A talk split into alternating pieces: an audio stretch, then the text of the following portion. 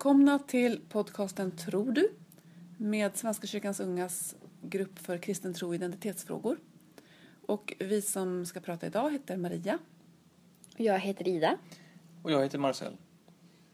Och om det är så att eh, du som lyssnar vill kontakta oss eh, efter programmet så kan du göra det antingen via Twitter på snabela svkungatro eller på vår mejladress tro snabel svenskakyrkansunga.se eller så hittar du länkar till alla våra podcast på vår Facebook-sida Tror du. Men idag skulle vi prata om allvarliga saker.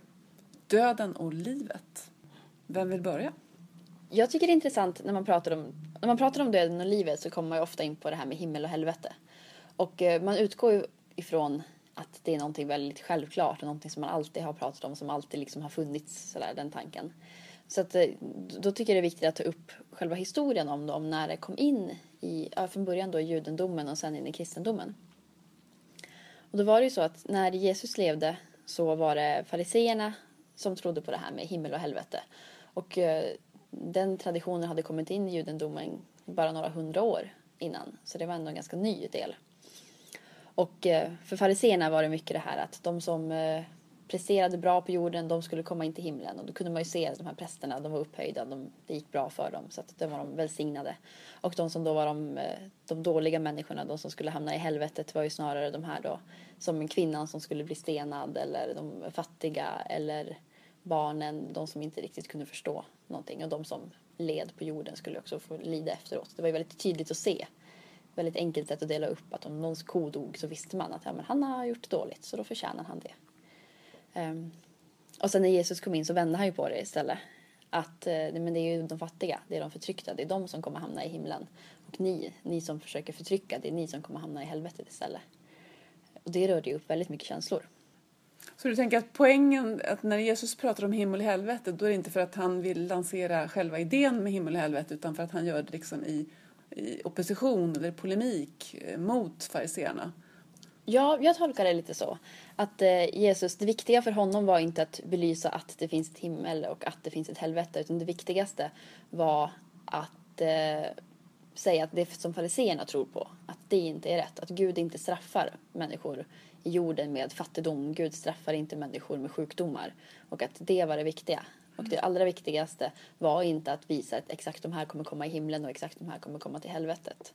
Och de gångerna när han säger, till exempel svårare för en rik än för en kamel att komma igenom ett nålsöga, så blir det, det blir nästan lite som en, som en ironisk grej över det. Att han står och säger det här och fariséerna hör det och ja, det blir lite, kasta lite skit åt dem kanske mm. man kan säga, för att de har betett sig som de har gjort.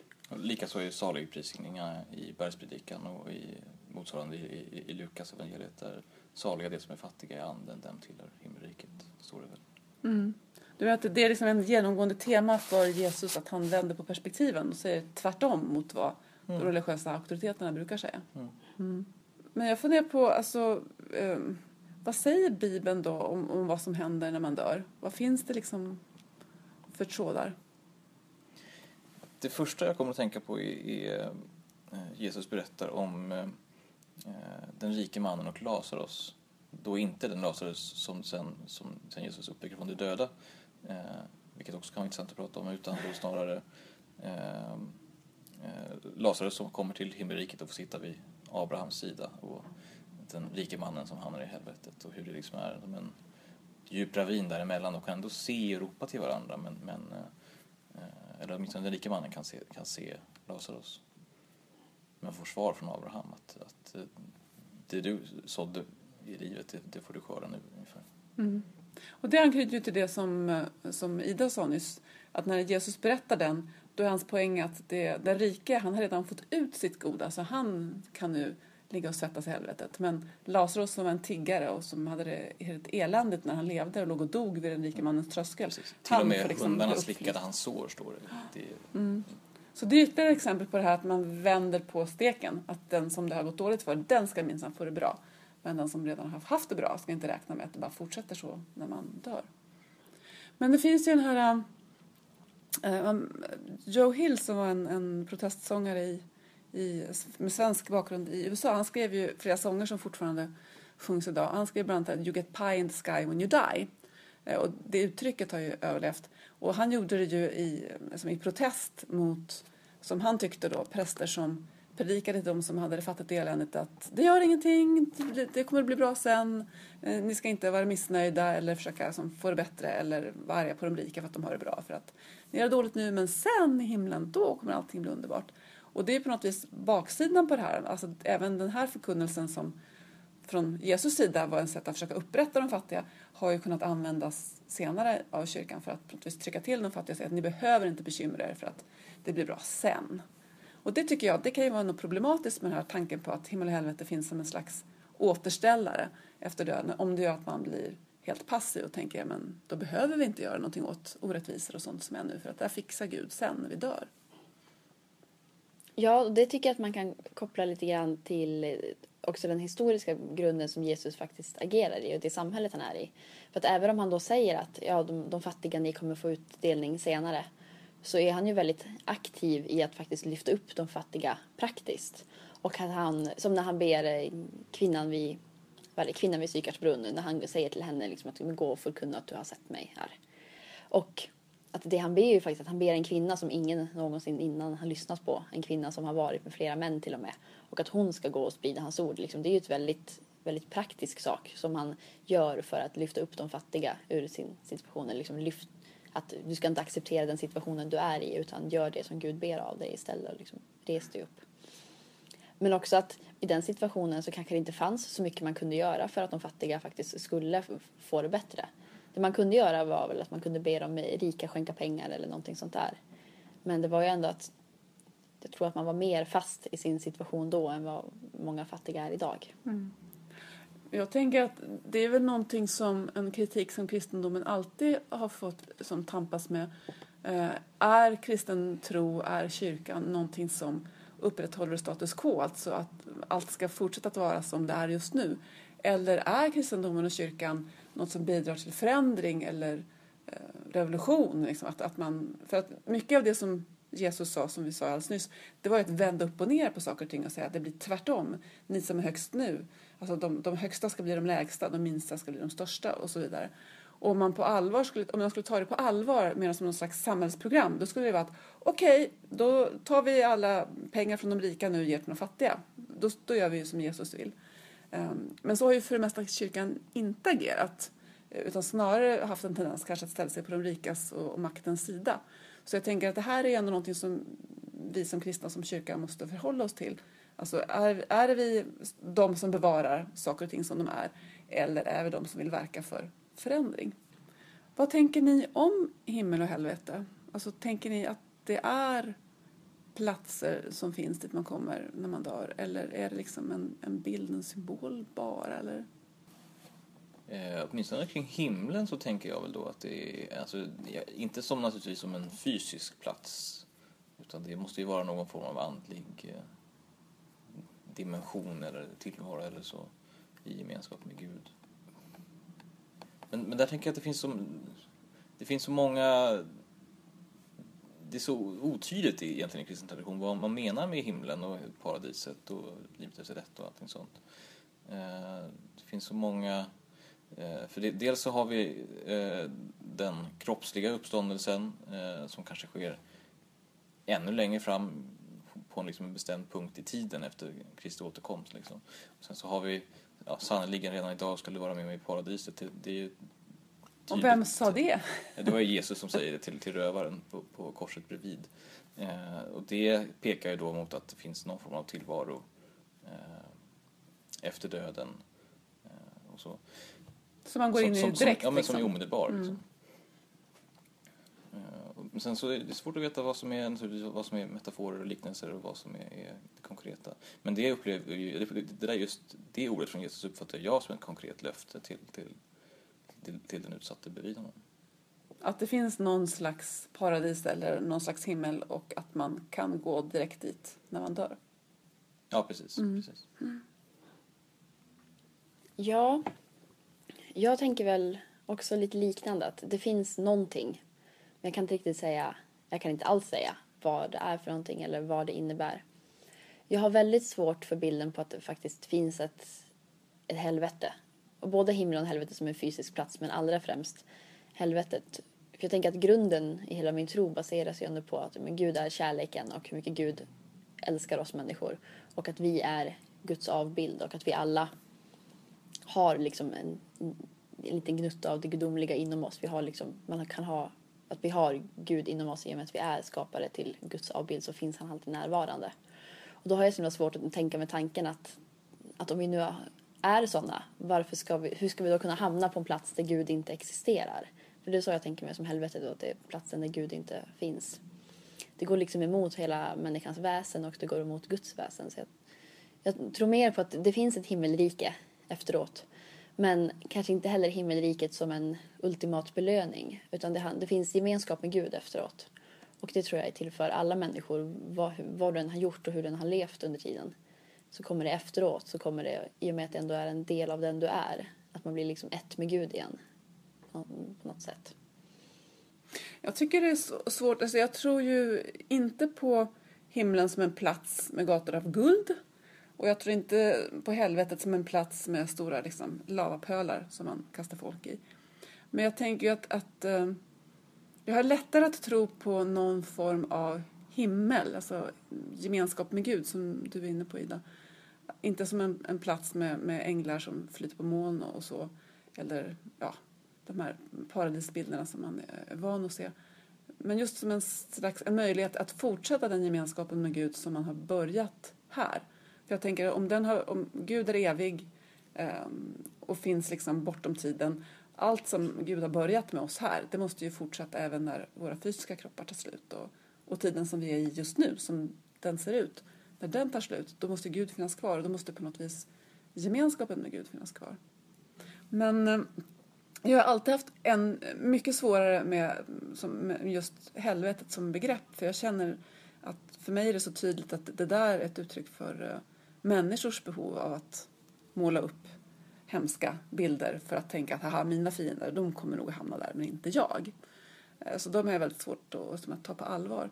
Däremot tycker jag att det finns tillräckligt mycket som helveten här och nu som vi människor skapar åt varandra för att jag ska förstå liksom var helvetesbilden kommer ifrån. Men jag tänker att helvetet är inte ett, jag ska inte se helvetet som ett, ett straff från Gud. Utan jag tänker helvetet är något, det är något som vi skapar åt oss själva. Och om det är så att vi eh, på något vis målar in oss i ett hörn med, med våra helveten så är det möjligt att vi kanske skriver ut oss ur gemenskapen med Gud. Men då tror inte jag att det blir i form av eh, straff och tortyr utan då tror jag snarare det blir frånvaro. Liksom att en plats där Gud inte finns, ja men det skulle ju vara ett helvete i så fall. Det behöver inte vara värre än så, det är tillräckligt illa. Så väldigt mycket av vår föreställning av vad, vad som är helvete eh, och hela den här djävulen och så vidare är ju någonting som är liksom eh, utom bibliskt. Det är någonting som liksom har kommit genom mytologi och tradition under de senaste liksom 2000 åren. Eh, vi har någonstans, tänk, tänker jag, internaliserat Dante och den gudomliga komedin och liksom den här resan genom helvetet som har sju liksom, sfärer eller lager liksom, eh, som en upp och nedvänd bröllopstårta. Eh, där det, liksom, det blir värre ju längre och längre ner man går och, det, och så vidare. Olika straff för olika synder och så vidare. Eh, så det känns som att det är, liksom, det, det är som en eh, hela frågan är som en lök där man gradvis skalar av för att hitta om det finns någon kärna. Liksom. Eh, där tradition och, och mytologi försvårar någonstans, tänker jag, för, för att mm. komma fram till. Och återigen, alltså som nästan, alltså som så mycket i alla fall när det handlar om kristen tro, så blir det ju ett hinder just när bilderna tolkas bokstavligt. Um, och jag kan ju tänka mig att, att för människor som inte, inte själva är troende eller som inte har haft så mycket kontakt med kristen tro så kan, alltså bara föreställningen om att det, man tror att det finns människor som tror på en plats där man svär på små moln och spelar harpa eller som tror på en plats där man blir grillad med små, eh, med, med små gafflar och jävlar. Det, det är ju sig på något vis frånstötande och liksom absurt. Eh, medan jag tänker att bilderna, det som himlen och helvetet egentligen, de bilderna vill, vill kommunicera, det är någonting helt annat och det handlar just om på något vis det godas plats i tillvaron och det ondas plats i tillvaron och hur vi ska förstå dem, förhålla oss till dem. Ja, Bibeln är ju inte heller klar i sig. Det mm. finns ju inget ställe där man kan läsa exakt vad det står och allting behöver ju tolkas. Och även det som vi tycker står klart har ju också tolkats någon gång. Till exempel som det här begreppet med Gehenna. Det är någonting som används i dagligt tal kan jag tycka som en metafor för, för helvetet. Att men Gehenna och helvetet är samma sak. Men Gehenna är ju egentligen det är en soptipp man pratar om. Och det, behöver ju, det kan ju tolkas, så antingen så tolkar man det väldigt ordagrant, att man, man hamnar på soptippen. Och det kan jag tycka själv, att hamnar man på soptippen då har man ju satt sig själv i den värsta sörjan man kan. Man har själv betett sig på det sättet att man hamnar i den delen av staden som, som är den allra värsta. Vilket inte riktigt är samma sak som att man eh, hamnar i helvetet utan det blir mer en, en liknelse för vad som händer i livet än vad som händer efter livet. Men jag funderar på, ska man, ska man tänka sig att döden är en naturlig del av livet? Alltså någonting oundvikligt och inte nödvändigtvis ont utan något som bara är en, en följd av livet på något vis. Eller ska man tänka sig att döden är vår fiende? För jag tänker det finns ju ändå bibelställen som på något vis talar om, om döden som någonting dåligt och som någonting som är en konsekvens av synden. Att det inte är meningen från början att människan ska dö. Men genom att människan har syndat har hon själv dragit på sig Eh, döden, sin dödlighet. Um, och jag, och jag känner mig kluven för jag tycker att det instinktivt känner jag mer som att ja, men döden är ju inbyggd i människans tillvaro. Um, evigt liv är ingenting vi kan ha här och nu fysiskt i alla fall. Um, men samtidigt, hur ska jag förstå då ställen där i Bibeln där det står att, um, ja, att syndens lön är döden till exempel? Betyder det att döden är någonting jättedåligt i alla lägen? Jag brukar tänka på det som att du kan dö som människa men fortfarande vara levande här på jorden. Att om man gör någonting väldigt, väldigt dåligt så kan du du kan liksom utrota din mänsklighet, din mänskliga del. Och då tänker jag att det mänskliga inom dig, det är det som står för det goda ändå. För det är det som är skapat, det är det som du är skapad till att vara. Och om du gör någonting som en, en dödssynd, om man nu ska kalla det det, så kan du kanske ta död på den delen av dig. Och då blir det som en, då blir det själsligt död under hela tiden du lever. Att du, kan inte, du kan inte gå tillbaka till den människan som du var innan för att du har liksom lyckats radera ut de mänskliga elementen av dig på något sätt. Och det i sig är ju ett, det är ju ett straff. Att inte kunna leva fullt ut. Men finns det någon upprättelse då, tänker du? Alltså finns det någon möjlighet ur en sån situation? Om man har på något vis då gjort någonting som är så hemskt så att man har negerat sin egen mänsklighet och blivit levande död. Jag tror att du alltid kan få förlåtelse i alla fall. Du kan alltid, nåden är alltid större än de handlingarna som du själv gör. Men sen så är frågan om du som människa är kapabel till att ta till dig den nåden som du får. Det tror jag att du kan vara. Jag tror att vi har den, den förmågan, den kapaciteten. Men jag tror att det kan vara väldigt svårt. Så det är ingenting man kan göra i en handvändning. Mm. Och att förlåta sig själv då till den graden och liksom förstå den förlåtelsen du får från Gud. Om du lyckas med det, då blir du, då blir du verkligen fri. Om man mm. säger så. Men annars så tror jag att du kommer hela tiden kunna du kommer leva så mycket med oket och skammen över det som du har gjort att du kommer inte kunna vara, känna dig som en hel människa. Och sen efter livet, då tror jag väl att det blir annorlunda för då får du den fullständiga gemenskapen och då, om man tänker sig som att du tar död på en del av dig själv när du sen dör så kommer du till den platsen där den delen har hamnat. Så då blir du fullkomlig igen fast med, i gemenskap med Gud. Så du tänker att, att det blir fortfarande en möjlighet till någon slags återställelse ja. efter döden, efter den fysiska döden? Det tror jag. Mm. Jag tror att det är möjligt i livet också. Men jag tror att det sker, det sker alltid efter döden, hur som helst. Mm. För jag, jag tänker, jag har alltid tyckt att det varit svårt att tänka just på eh, om, om det som händer här och nu ska vara bestämmande för det som händer med oss efter döden. För jag tänker att det, vi har så olika förutsättningar. Eh, och som du har varit inne på, till exempel att man, man har gjort hemska saker eller att någon annan har gjort hemska saker mot mig så jag på något vis har blivit förstörd i mitt innersta och inte kan tro på det goda eller kan göra det goda eller sträcka mig mot det goda.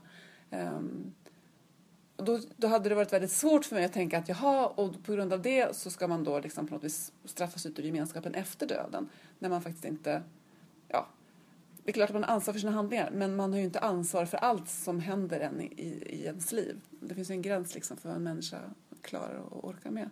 Och då tänker jag att då är det i alla fall en, en slags eh, helande tanke att det finns en slags en återställelseknapp, alltså en, en, en chans till efter döden. Att uh, det som ändå har varit som orättvist, eh, att det ändå kan på något vis tas tillbaka eller upprättas eller startas om igen. Är ni rädda för döden? Nej. Nej, det skulle inte jag säga heller. Eh, för, för min del så är det lite en, en, en fråga om eh, vart jag står i min tro här och nu, liksom, så att säga. Eh, men i, för jag, jag, tänker mig tro som någonting som inte är ehm, statiskt utan någonting som ständigt är liksom i, i rörelse. Vad man ska säga. Eh, och på så vis så blir det också, men i tider av starkare tro så är det mycket lättare att inte vara rädd för döden. Eh, och i tider av svagare tro så eh, tvärtom.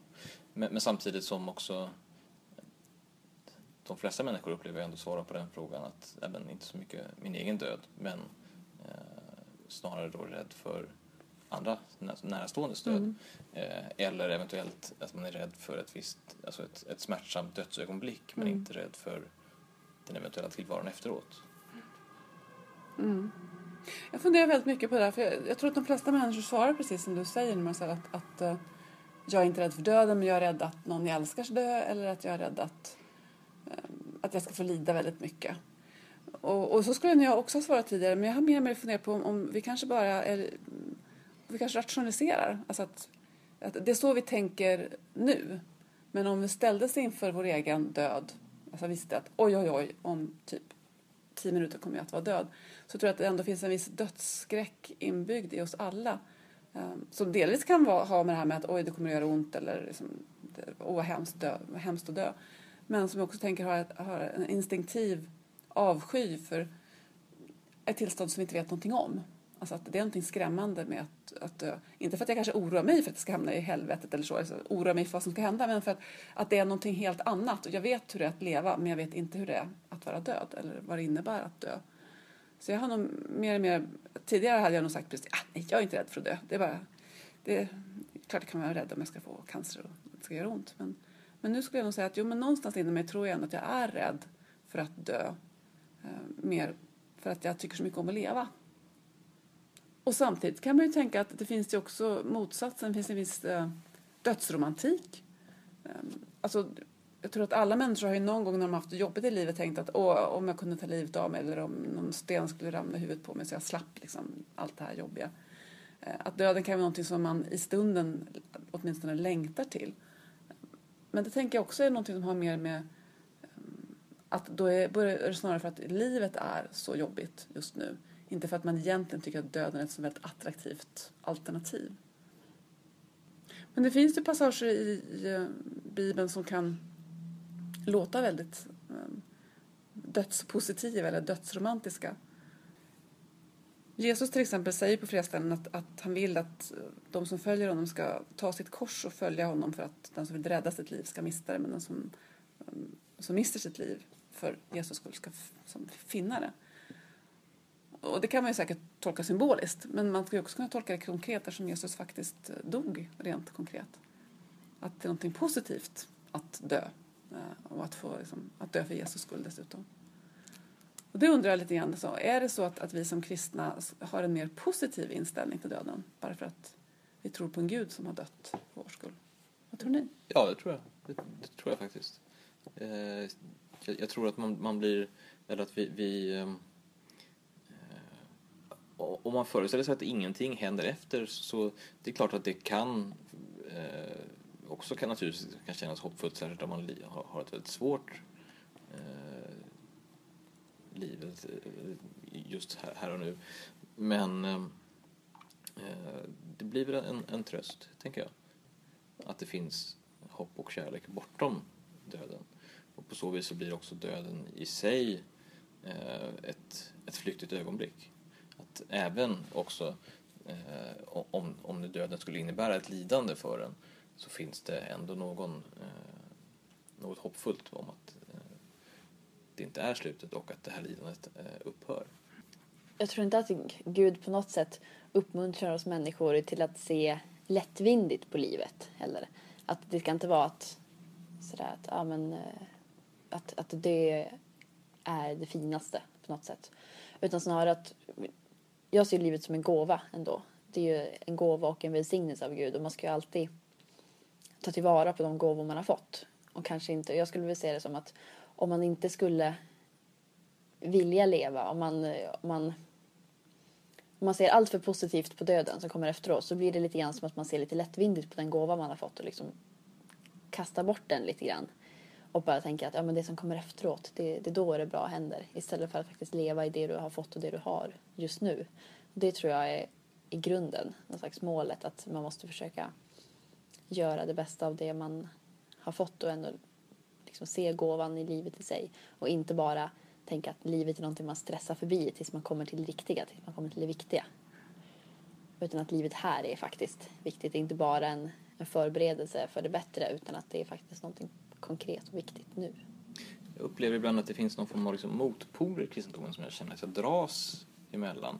Dels då det som du säger nu Ida, att det, här eh, menar, att ta tillvara på de gåvor man har fått. Att, eh, eh, inte självförverkligande men ändå någonstans att man ska använda Alltså leva livet nästan i, i, en, i en världslig bemärkelse för att det är så man korrekt använder eh, det man har fått av Gud.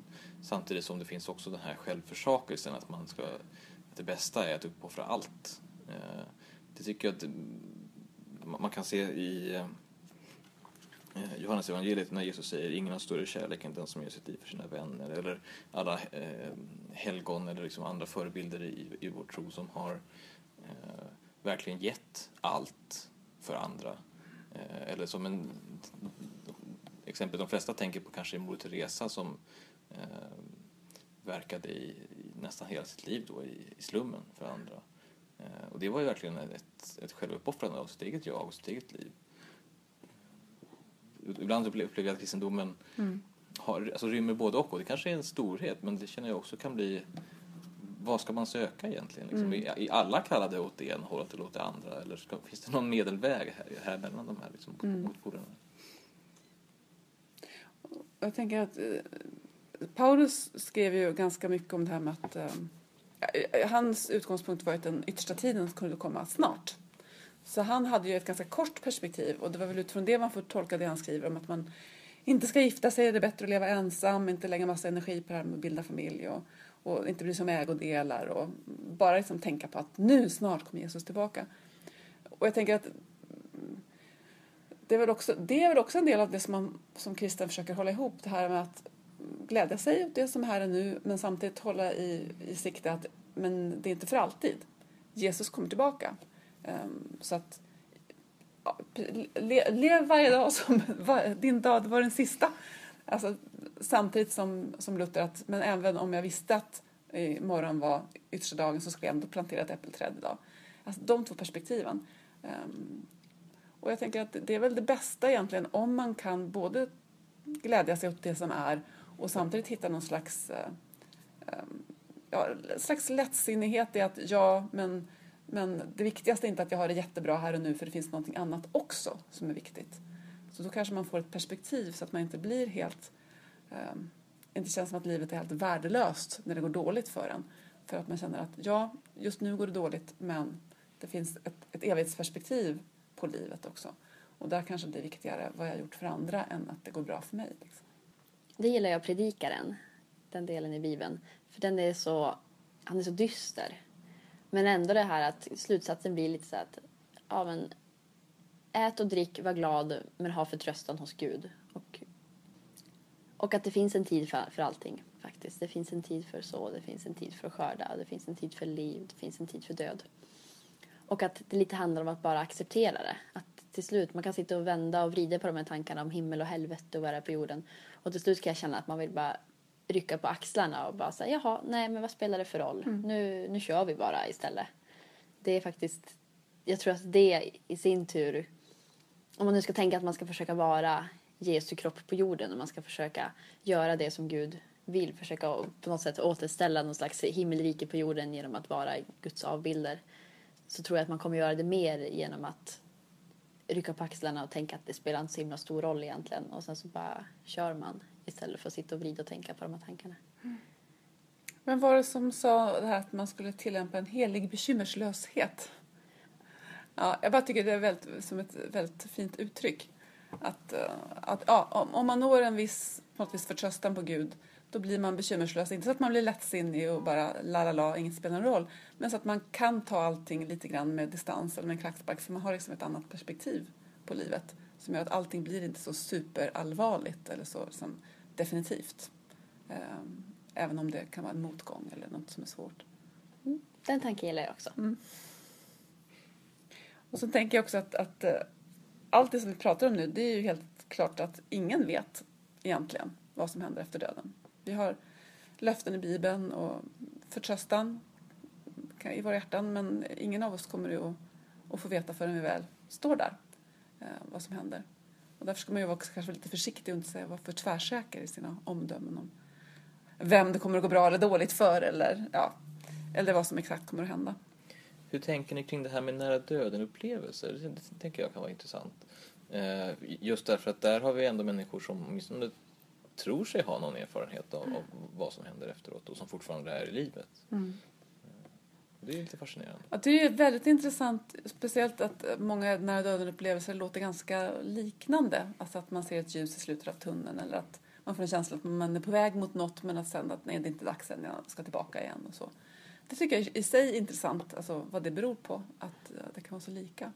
Men det låter ju ganska, alltså ytligt sett så låter ju de här berättelserna ganska likt det man som kristen tänker sig. Att man på något vis går ur ett mörker mot ett ljus och att det är någonting bra där framme som väntar liksom. Och en del som upplever att de har, att det har varit människor som de har älskat som gått före dem som finns där någonstans där framme. Så. Det, sådana tankar har det ju liksom funnits inom kristendomen också. Så på det sättet känns det kanske lite trösterikt då. Men, då är det i alla fall någon som har sett någonting som låter lite hoppfullt. Det har inte bara varit liksom, oj jag dras ner i en gyttjepöl med demoner eller någonting att det ändå låter hoppfullt det som folk har upplevt. Det är synd att vi inte har någon, eh, någonting i evangelierna om att de frågade ut Lazarus när han kom tillbaka för han måste ju ändå ha varit i ett eh, eh i och med att han var död i tre dagar så måste ju han ändå ha den här döden upplevelse av rang. Just det. För att de kanske frågade ut honom fast det kanske bara inte blev nedskrivet. Ja, precis, det var så. Eller han kanske bara berättade för ett litet utvalt fåtal sådär. Nej, men jag tänker att alltså, om, om nu eh, det finns ett liv efter döden, då är det Guds tid och då är det evigheten. Alltså tiden som, som, där det inte finns något före eller efter utan bara ett evigt nu. Och att då går vi ur den tiden som har före, efter och sen, som vi är i när vi lever som, som fysiska kroppar. Så jag tänker att om nu Lazarus klev ur tiden och var hos Gud i det som vi uppfattade på den här sidan som tre dagar, då var det som att han gick ur, liksom, in i ett, ett annat existenstillstånd. Och att komma tillbaka från det, jag tror inte man kan berätta eller ens kanske minnas hur det var. Jag tänker det måste vara så kategoriskt totalt annorlunda. Lite som i Narnia. När barnen kliver in i, genom dörren eller in genom, in genom garderoben eller in genom tavlan så hamnar man i det här helt nya. Och att den världen är så totalt olik från den andra världen. Och när man sen kommer tillbaka så att tiden har gått, det går inte att jämföra de två världarna för de lever så parallellt med varandra. Mm.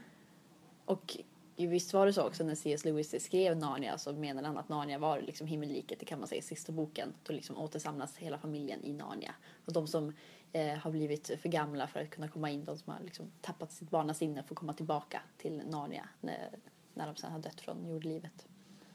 Mm. Och det finns mycket kristen symbolik eh, i Narnia-böckerna. Mm. Sen tycker jag personligen att den sista boken är lite yxig. Just i den här skillnaden mellan de onda och de goda och ja, hur det går efter döden och så. Men, eh, men det finns ju väldigt mycket bilder där som, som jag tycker lägger till en dimension till på liksom bibeltexterna och den kristna symboliken. Alltså när man ser dem, hur han har bearbetat dem och gjort en ny berättelse av dem i Narnia-böckerna. Jag har tyvärr bara läst en prequel som man skrev, min morfar Trollkarlen, min morbror Trollkarlen. Ja, min morbror Trollkarlen, det är den första. Mm. Precis. Den som utspelar sig före men som mm. han skrev senare. Mm. Så jag har inte så jättestor koll. Men, men eh, det jag har sett så är det ju väldigt mycket kristen symbolik. Minus till möjligen då typ så jultomten som dyker upp i Just det. Ja, det, det, det, man ska ju också tänka att, att han, han, skrev ju inte för att oh, nu ska jag symboliskt gestalta de här bibelböckerna, utan han berättade ju en väldigt bra historia. Och sen så skiner liksom, på vissa ställen kan man ana att ja, men här är en parallell till berättelsen om Elia till exempel. Och så. Men det är inte så att man måste se det för att berättelsen ska funka. Den är ju en bra berättelse i sig. Liksom. Precis. Jag tänker att en av mina, eh, jag har många favoritbibelord, men jag tänker att Paulus skriver i Korintierbrevet en ganska lång utläggning om hur han tänker sig vad som händer. Att vi ska uppstå och vi ska få uppståndelse i kroppar och allt möjligt sånt. Men han är också väldigt noga med att säga men ingen vet och ingen kan säga precis hur det är. Det här kan ingen förstå riktigt. Men han skriver ju bland annat och ännu ser vi en gåtfull spegelbild. Då ska vi se ansikte mot ansikte. Ännu är min kunskap begränsad. Då ska den bli fullständig som Guds kunskap om mig. Och det tycker jag också kan kännas rätt skönt när man pratar om just döden och livet här. Att, ja, vi, vi anar, eller vi kan spekulera som vi har gjort här nu i vår podcast. Ehm, men svaret finns någonstans där på andra sidan och det är Gud som har svaret. Så att om vi litar på Gud, då kan vi lita på att det blir okej. Okay, oavsett vad vi tror eller tänker just nu. Det var ju ett fint avslut, tycker jag. Du har lyssnat på podcasten Tror du? med Svenska kyrkans ungas arbetsgrupp för kristen tro och identitetsfrågor. Och om du vill kontakta oss eller om du har synpunkter på vår podcast eller idéer om vad du tycker att vår podcast borde handla om i framtiden så når du oss antingen på mejl med tro svenskakyrkansunga.se eller på Twitter svkungatro eller på vår Facebook-sida Tror du där du också hittar länkar till alla våra podcasts som finns både på Soundcloud och på iTunes. Så om vi inte hörs förr så hör du oss igen om två veckor igen. Tack så mycket!